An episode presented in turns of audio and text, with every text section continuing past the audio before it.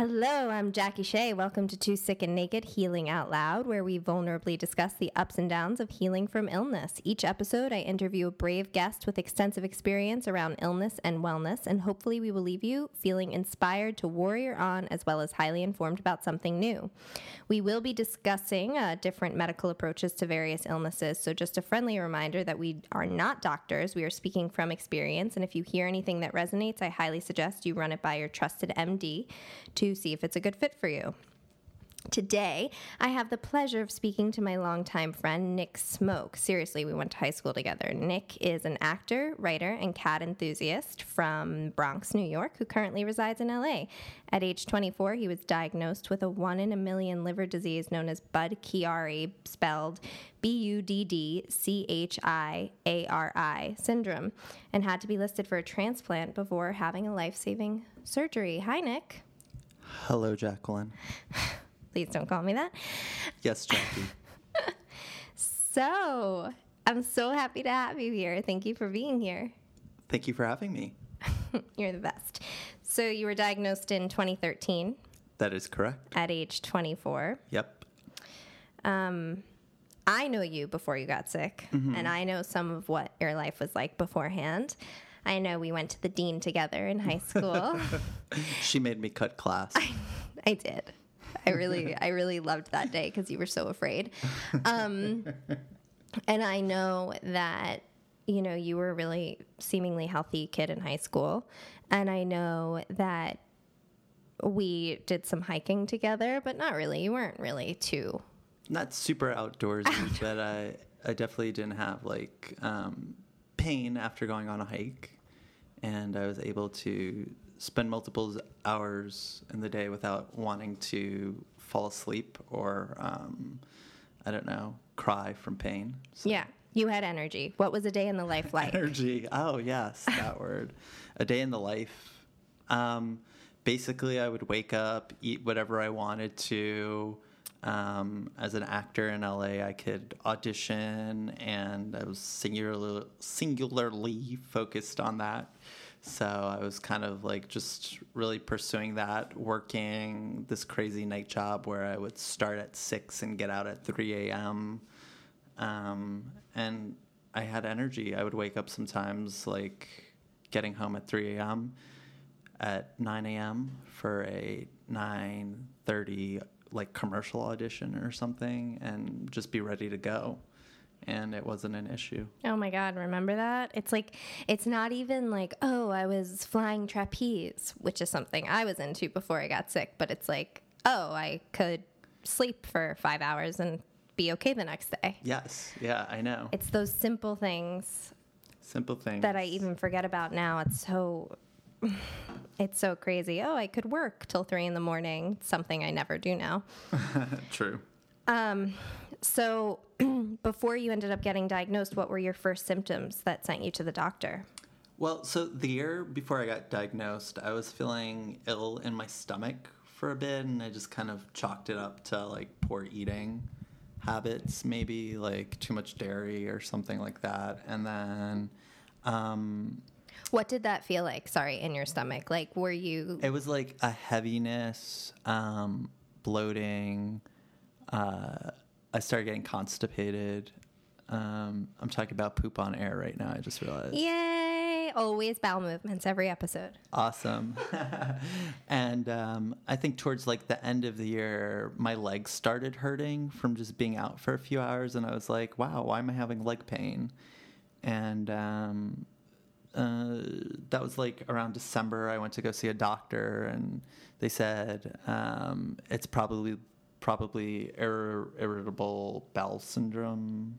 Um, and not to have like dairy. And so I tried that for a while and kept doing what I was doing. What kind of doctor did you see that told you that? Um, it was a doctor that I had through my mom's plan through um, the Affordable Care Act, but because she lives in New York, um, her insurance applied to maybe like two doctors out here, and they weren't very good doctors um, because I guess LA functions with a whole bunch of different insurances. And so I kind of got like quickly seen and brushed off. Um, and then the following year, around my birthday, um, I started feeling like this lump on my left breast. And I was like, oh my gosh, do I have breast cancer? Like, I was like, this is ridiculous. I'm a man. I can't get that. Um, and then um, I went to get a mammogram finally because I had started working the winter before and had enough money to qualify for health insurance through SAG, uh, which is Screen Actors Guild health insurance for actors, uh, which is really good insurance. And uh, I was kind of waiting for insurance to go see the doctor because I hadn't been feeling well, and the one doctor I saw didn't really help me. And uh, at that time, I got a mammogram, and they told me it was this thing called gynecomastia, which is uh, my hormones were out of whack, and so it just created like this lump there. Um, my estrogen level may have been too high f- for me, and they su- suggested I go get my blood work done because that would um, maybe let me know if there was any underlying effect or cause. And um, so I went to go get that done with another doctor, thanks to my health insurance. And uh, when I got those results back the following week, the guy w- was like, Have you been having stomach problems? And I was like, Yeah. And he was like, Well, you know, your liver enzymes are really high and your white blood cell count's really low. And uh, I'd like you to come back in because I want to start testing you for a bunch of different uh, liver diseases. And we should start getting you scanned and all this stuff. And that just became a whole process of getting like four different types of scans in a matter of two weeks. They were kind of trying to rush me through the whole thing because it was uh, really serious, according to them, like my levels, my numbers. And I had no idea. I just knew I wasn't feeling well. But Chiari is really serious. I mean, if you look it up, it's like, it's scary what you see. So, Oh yeah. So, um, I mean, like I was just they were mentioning different liver diseases it could be, and then finally I went after all of the scans and saw a specialist who's my doctor to this day. Though right now I'm waiting for my Medicare coverage to kick in. Yay, American healthcare. Um, and he told me he thinks I have something called Budd-Chiari. Um, after I had all of my blood taken at a special hematologist's office, and uh, I looked up what Budd-Chiari was, and um, I cried that night like really hard because I thought I was gonna die. because when you look up Budd-Chiari, it says that the prognosis is really poor. Yeah, It says that life expectancy is like three years. three years at most, actually, from the time of diagnosis. Yeah, um, untreated. Untreated. And then treated, it, it's even kind of scary what it says. Right. Yeah. Um, so you looked that up on your own before you saw the doctor. So you saw that before. Well, they had mentioned the name of what it was, and so I looked it up. And uh, that probably wasn't the smartest thing to do because my head started running to like the worst scenarios of what was going to happen. Um, but then we started with medication to see how that would affect me, um, which was a really tough process for my body to adjust to. I was injecting blood thinners into myself and taking low br- blood pressure medication and diuretics and all this kind of stuff that was knocking me out in the middle of the day. Right. And we'll get to that. So, what did, when they finally spoke to you, what did they say? What did the doctor say the prognosis was? Well, so this was the first time I would experience this particular phrase, which was not like great to hear in the moment, which is you're an interesting case and you don't want to be interesting. And I was like, no, I don't want to be interesting. You're saying I don't want to be interesting because um, that means we're going to have to do a lot of work to figure it out. But I just want to be seen as a person, not like another piece of paper on your desk that you have to figure out. And to them, they were kind of like excited to have a Budd-Chiari case in the office almost because it's like they don't really get that um, so much. And so it was like a lot of people are like, oh, I read about that in the textbook in college. Um, luckily, my doctors knew a little bit more about it, but other like people who would ask me what I had or what I was doing there, because it was like me around like seventy or eighty year olds, mostly. Oh, I'm yeah. guessing, you know, like I just went to the. I have lung problems, you know, so I just Yeah. went to the pulmonologist the other day, and it was me and about 10 70 year olds, and I was like, mm, "This is my demographic." yeah, exactly. Um, yeah. Do they have you ever heard? This is why I started my blog, Too Young to Be Here. I always get told that I'm too young to be there, and I'm like, apparently not, because yes, um, here I am. yes, Yeah. I get told that a lot. I also get told that I'm an interesting case, and I also have doctors look at me with dazzling eyes about Mm-hmm. being an interesting case because they're kind of excited to crack the code. Yeah.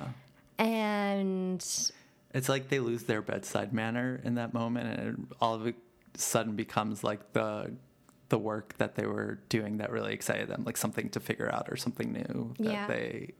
Although it's enjoy. better to have the doctor that's excited to figure something out than the doctor that's like, mm, "You're too complicated," which I've also had, Oh, and they yeah. just pass me on. Yeah. As you know, I don't have great insurance, so that's always been a thing. So they didn't say anything about life expectancy to you. No, I don't know if they really bring that up unless it's like something that It's su- is dire. terminal, like Right. You know, you have six months to live, sort Got of it. thing.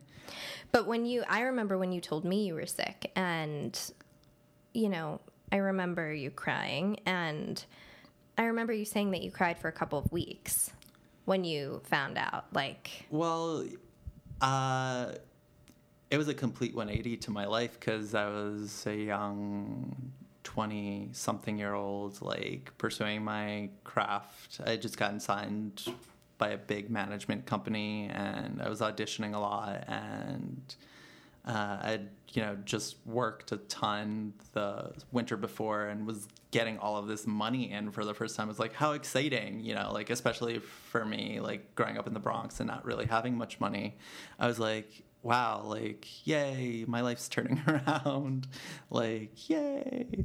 And then, um, of course, all of that money went to fund like maybe two years of my life before I had to start asking friends for money, which Right. was a humbling experience. And right. yeah, We'll get to that too. The rug was kind of pulled out from under you very Oh, yeah. suddenly.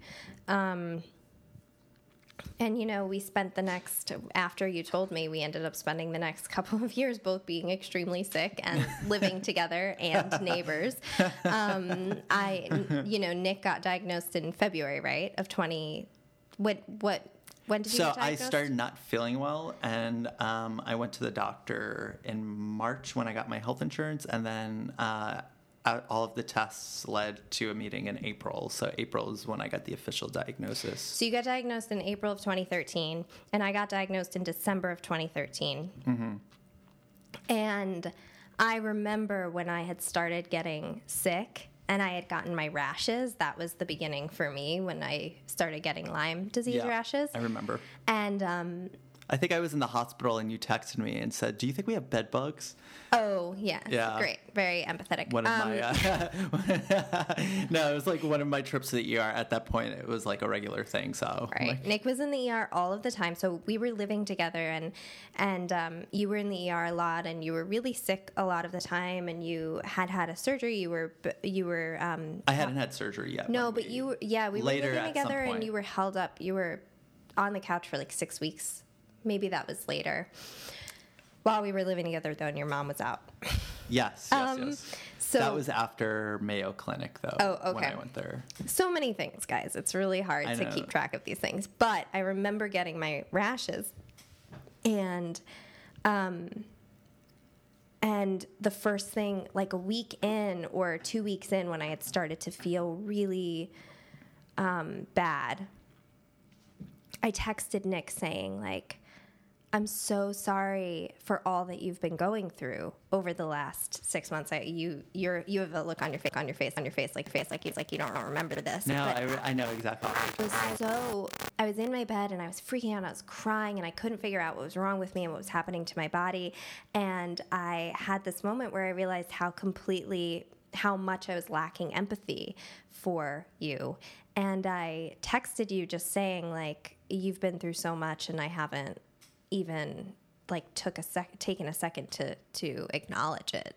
Um, and I remember you being like, "That's not true," and it's fine, or something, or "Thank you." like you had like a very, you know, whatever reaction to it, but it was really a powerful moment for me, and and it's true. I, I didn't respect the experience of being so sick, so young. You know, I mean, it's a scary thing. And I think it really takes life threatening, crippling illness to know, to really know how horrible it is, and to really know how to show up for another person that's going through it.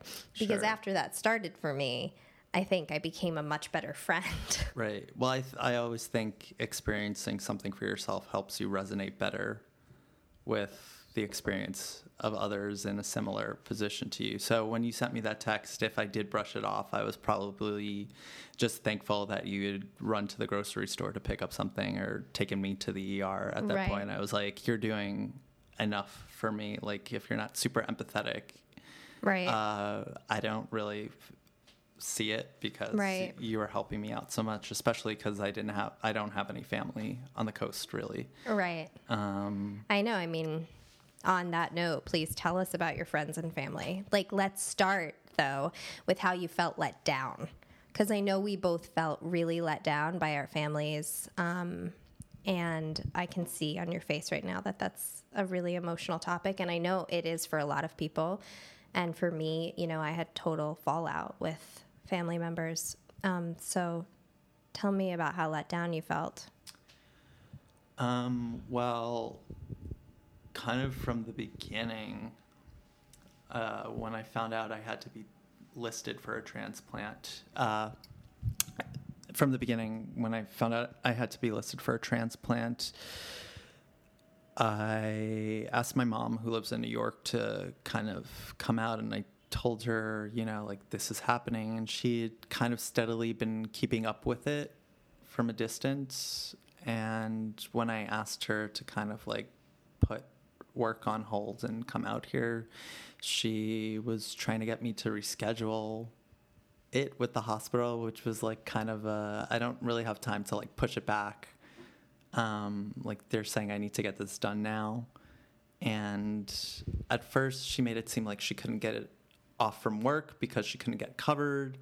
Um, and then she started a conversation about if she was going to come out here, she wouldn't want to just come out for the one or two days it took to get listed. Like sh- she would take vacation time so that she could also spend time out here and get to do other things. And I was like, Mom, it's not about you getting to like vacation. I'm not in the best like health right now and I need somebody there and you have to be my primary caretaker and um, I I kept wondering if like it was a way for her to like push to push it away was a way for her to like not fully process that her child was sick. And I can understand that but also at the same time it was like I need you mom.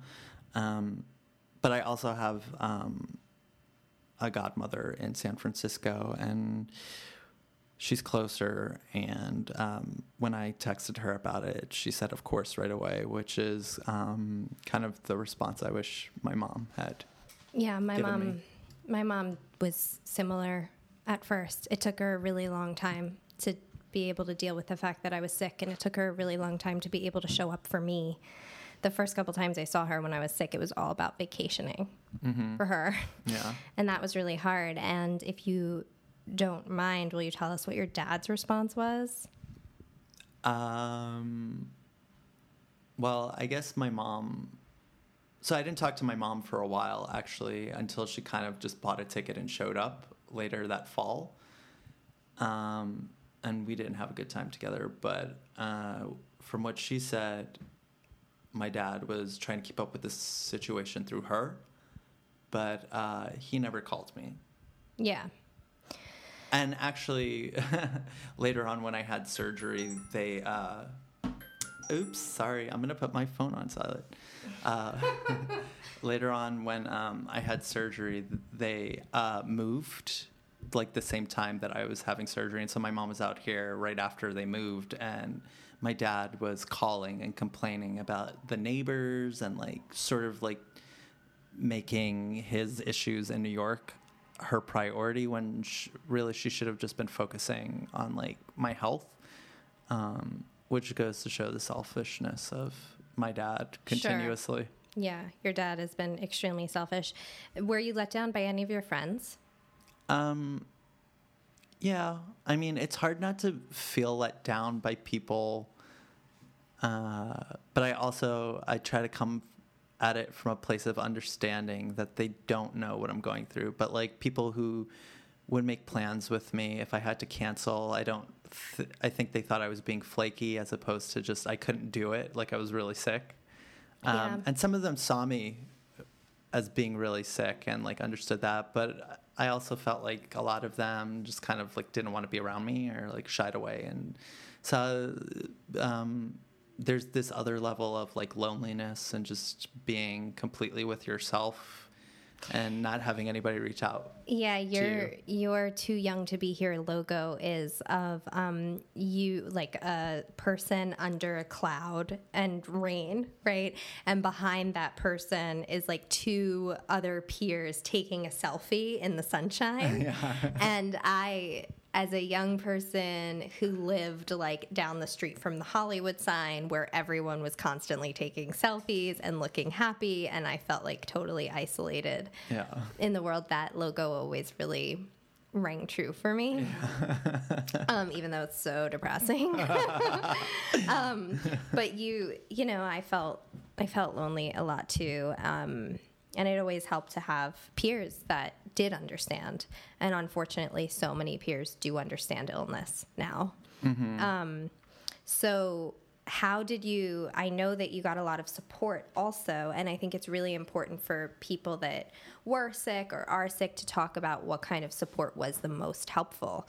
For people that are listening that aren't sick and are just like the loved ones of others, this is like the ways that you can be helpful you know, tell us about some of the ways that you felt most carried and supported. Um, well, so I personally have a hard time with asking for help. And I didn't really reach out to too many people, but if people reached out to just check in on me, that meant a lot to me.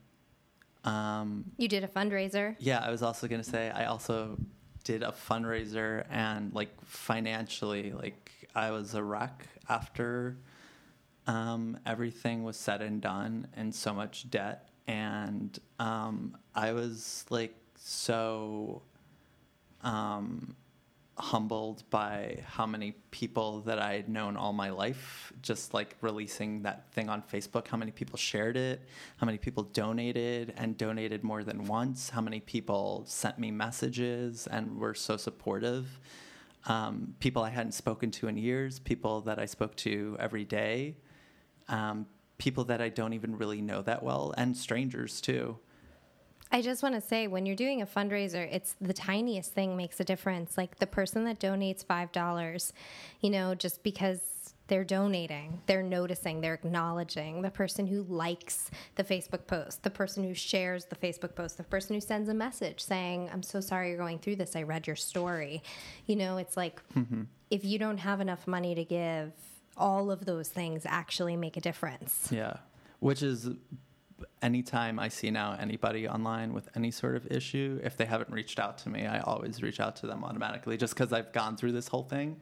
I'm so sensitive to, like, I'm so sorry you're going through this. Like, what's going on? And uh, do you have any questions about like anything? Because I've gone through so much, I might not have all the answers, or they might just be particular to me. But if I can offer any help, just please always let me know. Yeah. And a lot of people reach out um, which I love because I love that um, I have like this way of helping people and giving back to the community. Yeah, I know. It's so great. Um, so let's talk about some medical stuff. During the time where they were trying to find the treatment that would work and you were on the transplant list, what are the changes you needed to make to stay alive, essentially? like your diet changes. What are, if people have liver disease? What are the things that are most important for them to do? Oh my gosh. Uh, well, for me in particular, it was like a total change because I used to eat whatever I wanted, and it was all this yummy, salty fried food, and it was like all of that was gone. And I love savory food, and people with liver disease, like you need an under uh, regular people should have like an under 2000 milligram sodium diet and i had to have even less than that and like forget about eating out and trying to stick to that. What does salt do to your liver? so uh, well salt just um, makes your body retain water. And so i'm already uh, retaining water because my liver was leaking like liquid into my body. And so it would just stay in my legs and stay in my like gut and stuff. And i think you were you've seen the pictures one time.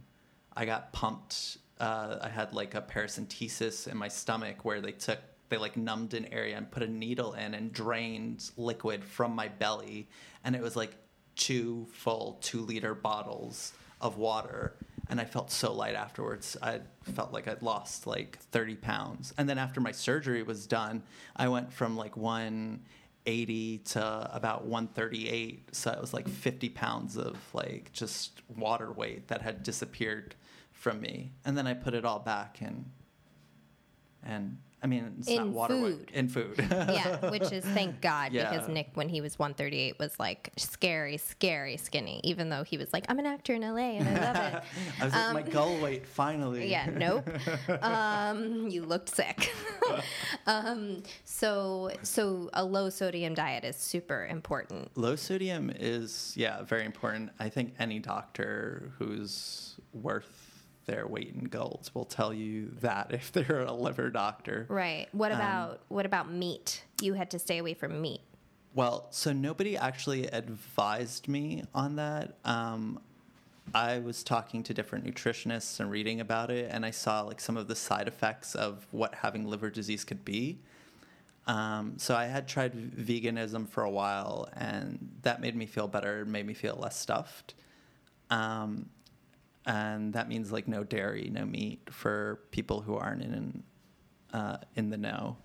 And uh, then after my surgery, when I started feeling a little better, I started eating meat again. But um, there was this thing because all of the toxins were bypassing my liver at this point after my surgery, where uh, ammonia would get trapped in my brain from animal proteins. And so nobody had told me really that that was the main issue. And so I started getting confused and like all of this stuff. And once I got rid of meat from my system, like that, that stopped. But that was Because ammonia really was going scary. to your brain and it created encephalopathy, right? Yeah, uh, What was it? um, hyper.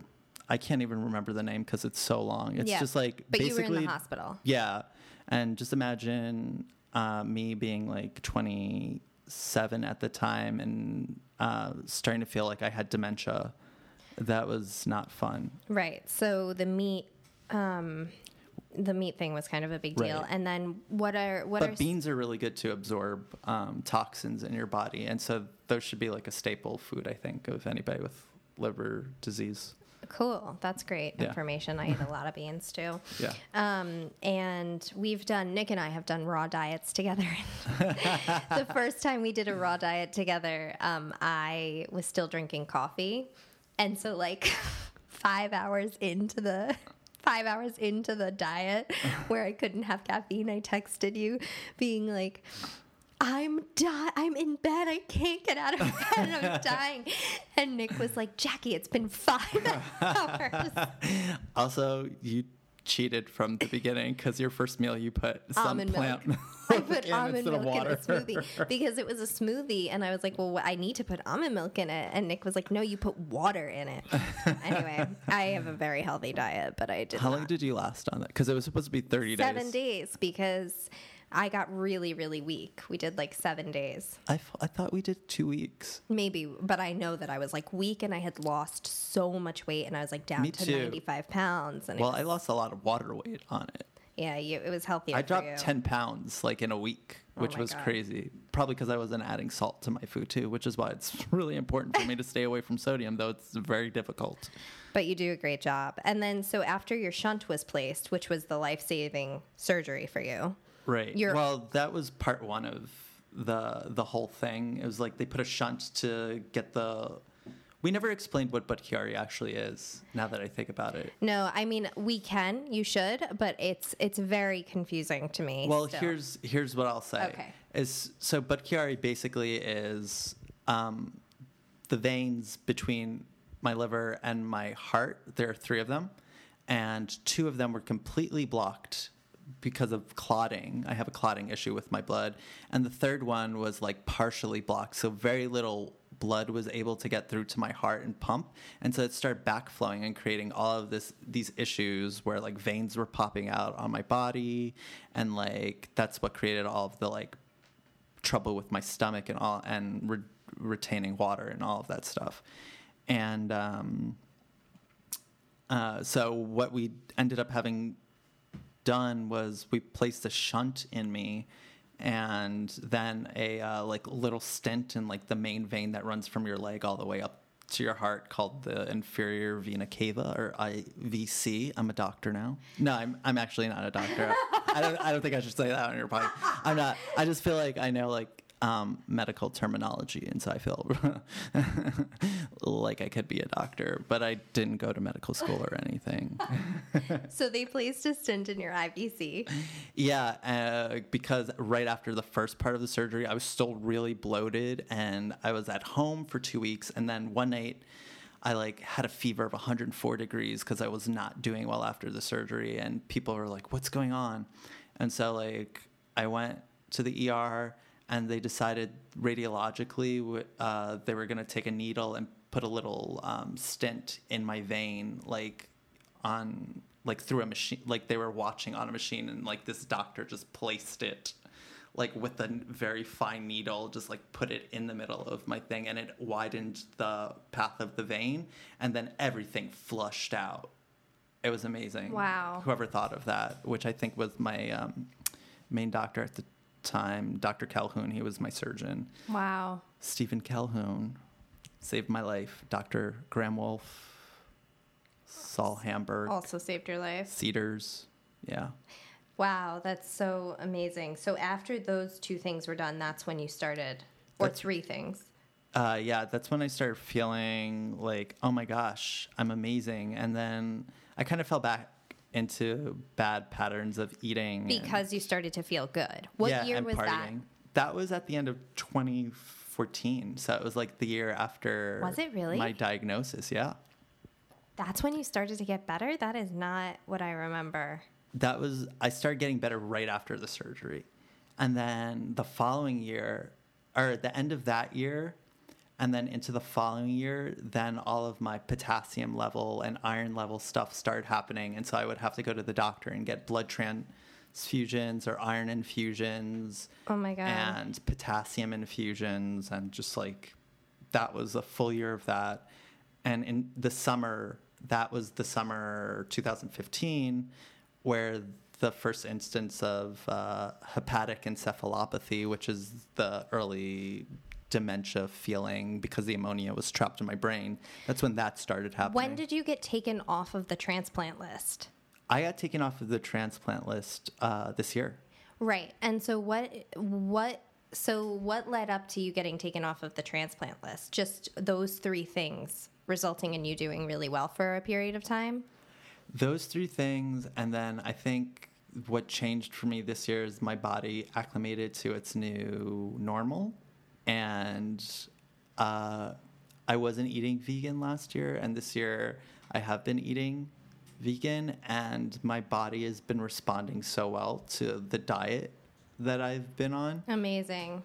So this is a huge triumph that you've gotten taken off the transplant Oh, list. I mean, Yeah. huge. I mean, I'm inactive. Like they can press a button and I'm back on it again if anything Right. should happen. But as far as they, the doctor, the new um, head of surgery there was concerned, he said if they offered you a liver tomorrow, I would say don't take it because you'd probably be worse off after. Wow. So as people await a liver transplant or or a shunt or whatever ends up working for them, what are the best suggestions you can give? Would it be the low sodium, no alcohol, veganism? Oh, I mean, like alcohol is completely out of the right, question. right, right, right. I just wanted to say Yeah. that out loud. Oh and yeah, and I, still don't drink to this day, and I didn't even really drink before the whole thing. And what about like exercise or not exercise? Like, have you found any I other think things? exercise is important, though. Like, I'm struggling to like motivate myself at the moment. Mm-hmm. Anything else that you think is really important for people to to do, like more rest or you know? always take rest when you need it, I think. And um, the biggest issue I think I had um, was I was so focused on all of the like medical, like um, physical stuff that like all of the like mental, emotional work that I should have been doing along with it kind of fell to the wayside and I ignored it up up until it kind of like hit a point when I when the hepatic encephalopathy happened in 2015 um, where I was kind of like I don't um, I don't feel like I want to live anymore because at that point I'd been fighting for so long and then it just felt like that was a symptom that I was just not willing to allow to happen to me. I Yeah. just didn't want to. you didn't want to live anymore. I You hit pockets like that. Oh, yeah, absolutely. It's so hard. Right. And so today, I know that your life is, you got through them. You Yeah. did, you put one foot in front of the other. You did the next right thing. You stayed on the planet. And some days for me, it was like that too, you know, like just stay alive today. Yes. and it will hopefully pass. And today, here we are, we're sitting having this conversation. Your partner is outside, like you found love, and you, you know, you love cooking today, and you wrote a script based on this, and like you've, like, what are some of the, because you stuck around and you just kept fighting, what are some of the amazing the the positives. well the triumphs i mean i love that you cook so much now you're Yeah. really into being a vegan That's that true. brings you a lot of joy i know that buying vegetables brings you a lot of joy look back in the day like i was really into eating salad and i was like all about the kale and Jackie loves lettuce. I like i love like n- lettuce nobody loves lettuce. Jackie loves lettuce. So it was really annoying to Nick, but now Nick is all like, look at this zucchini noodle, blah, blah, blah, that I made.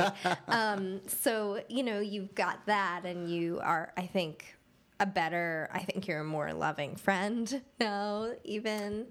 Oh, okay. Well, that's good to hear. I mean, a lot of things have changed, and you, like I said, I mean, it's deepened your, your, um, I mean, you're right. You can write probably. You write differently now, and you it deepened your script. And what are some of the things I guess that came out? Well, I think like um, while I was going through it, I had a lot of time to take a step back from my life, and you know, I was so focused on my career and doing this sort of idea of what I thought I should be doing and how I was going to make it to be what I wanted to be or what other people expected of me. And then that kind of didn't feel as important anymore because it was like, what if these are my last couple of years here? And now I just look at that time and I'm like, I'm so lucky I had it because if I didn't, I might still be going along the same path and not realize that things that are actually super important to me, like friends and like love, um, and Your value system changed, yeah, yeah, which is a so. really big deal. I mean, Or I think I solidified what uh, what my value system was. yeah, that's really beautiful. Yeah. Will you, for fun, tell us a couple of your favorite recipes? Because I know that's kind of fun for you.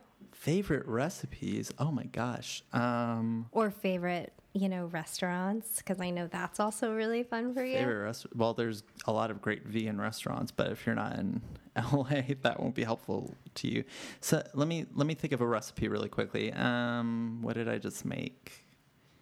Um, I made some like jerk eggplant a couple of weeks ago, which is like jerk chicken, Jamaican, yeah, Jamaican food, jerk chicken. Um, but I used eggplant because I'm a vegan, and we made it with some coconut rice and lime zest in it. It was really good. Yum. Um, Sounds delicious. I also I really love making like salads with heirloom tomatoes and avocado and putting some olive oil on it. Bad Amazing. ass. Can I say that word? Badass. You can say ass. Oh, can you curse on you podcasts? curse. Yeah. I don't listen to them, but I'll probably listen to this one because I'm on it. So we have five minutes. I just want to ask you how you balance this big full life now with self care. You know, it's always a learning process. I have to say that sometimes I forget to take care of myself, and I have to remind myself if I'm not feeling well today, I can't push it um, because I'm not who I was before the surgery still. Even though it saved my life and I'm not as bad as I was, I am a different person. And so if I get to a point where it's just like, I can't do it, I have to be able to be like, it, it's disappointing to me, but allowing myself the time to rest. And I don't make myself feel guilty about it either. I was like, if I can't work today, then I'm not going to be able to work today. I'm going to call out and I'll sit there and I'll watch TV or I'll read a book Amazing. or I'll drink some tea, eat some food, whatever. It Just is really a something to- daily acceptance. yeah, It's like it is. last night I went roller skating Yeah. and I had like and I had like a big meditation retreat yesterday and then I went roller skating at night and I wanted to get up at 8 a.m. today, but I was too tired. I had to sleep till 11 and I don't want that to be my truth. Yeah. You know, like I want to be able to roller skate all night and wake up in the morning and like be fine. But I'm in a little bit of pain and I was tired. And it's just like I have to accept that even though I'm so much better and I'm really doing well today, I'm not operating at 100% and like I'm not who I was before I got sick. Yeah. So it is really a daily acceptance and that's a great that's a great reminder for us to not push it, to drink some tea, to be able to watch TV, read a book, take it easy. Um, it's hard in our society. So thank you for reminding us and thank you so much for being here. You're welcome. You can Thank you for having me, Jackie. You're welcome. You can find Nick on Instagram at Mr. Nicky S and on Twitter at Nick Smoke, right? Nikki Smoke. At Nicky Smoke, sorry. And on Wow, way to bomb my Twitter. Nicky tag. Smoke. You should find him on there for some good political stuff, right? I guess. I'm not a Trump supporter, so if you're a liberal, then yes. Well, yeah. You're not even a Hillary supporter. Oh, snap. Well, I don't really agree with a lot of her politics, though I will say I've voted for her in the general, even though Thank I you. keep getting shamed about wanting Bernie in the primary. See, don't get me talking. I'm with you. now. I'm with you. Um, and on the Tumblr blog, which talks nothing about politics, you can find him at Too Young to Be Here, right? Yeah. Anything else? Anywhere else people can find you? Um, They can write to you directly from your Tumblr blog, right? uh, yeah, I think so. Or if they want, like, they can just private message me if they have any questions. Private message on Facebook or on Instagram or on um, Twitter.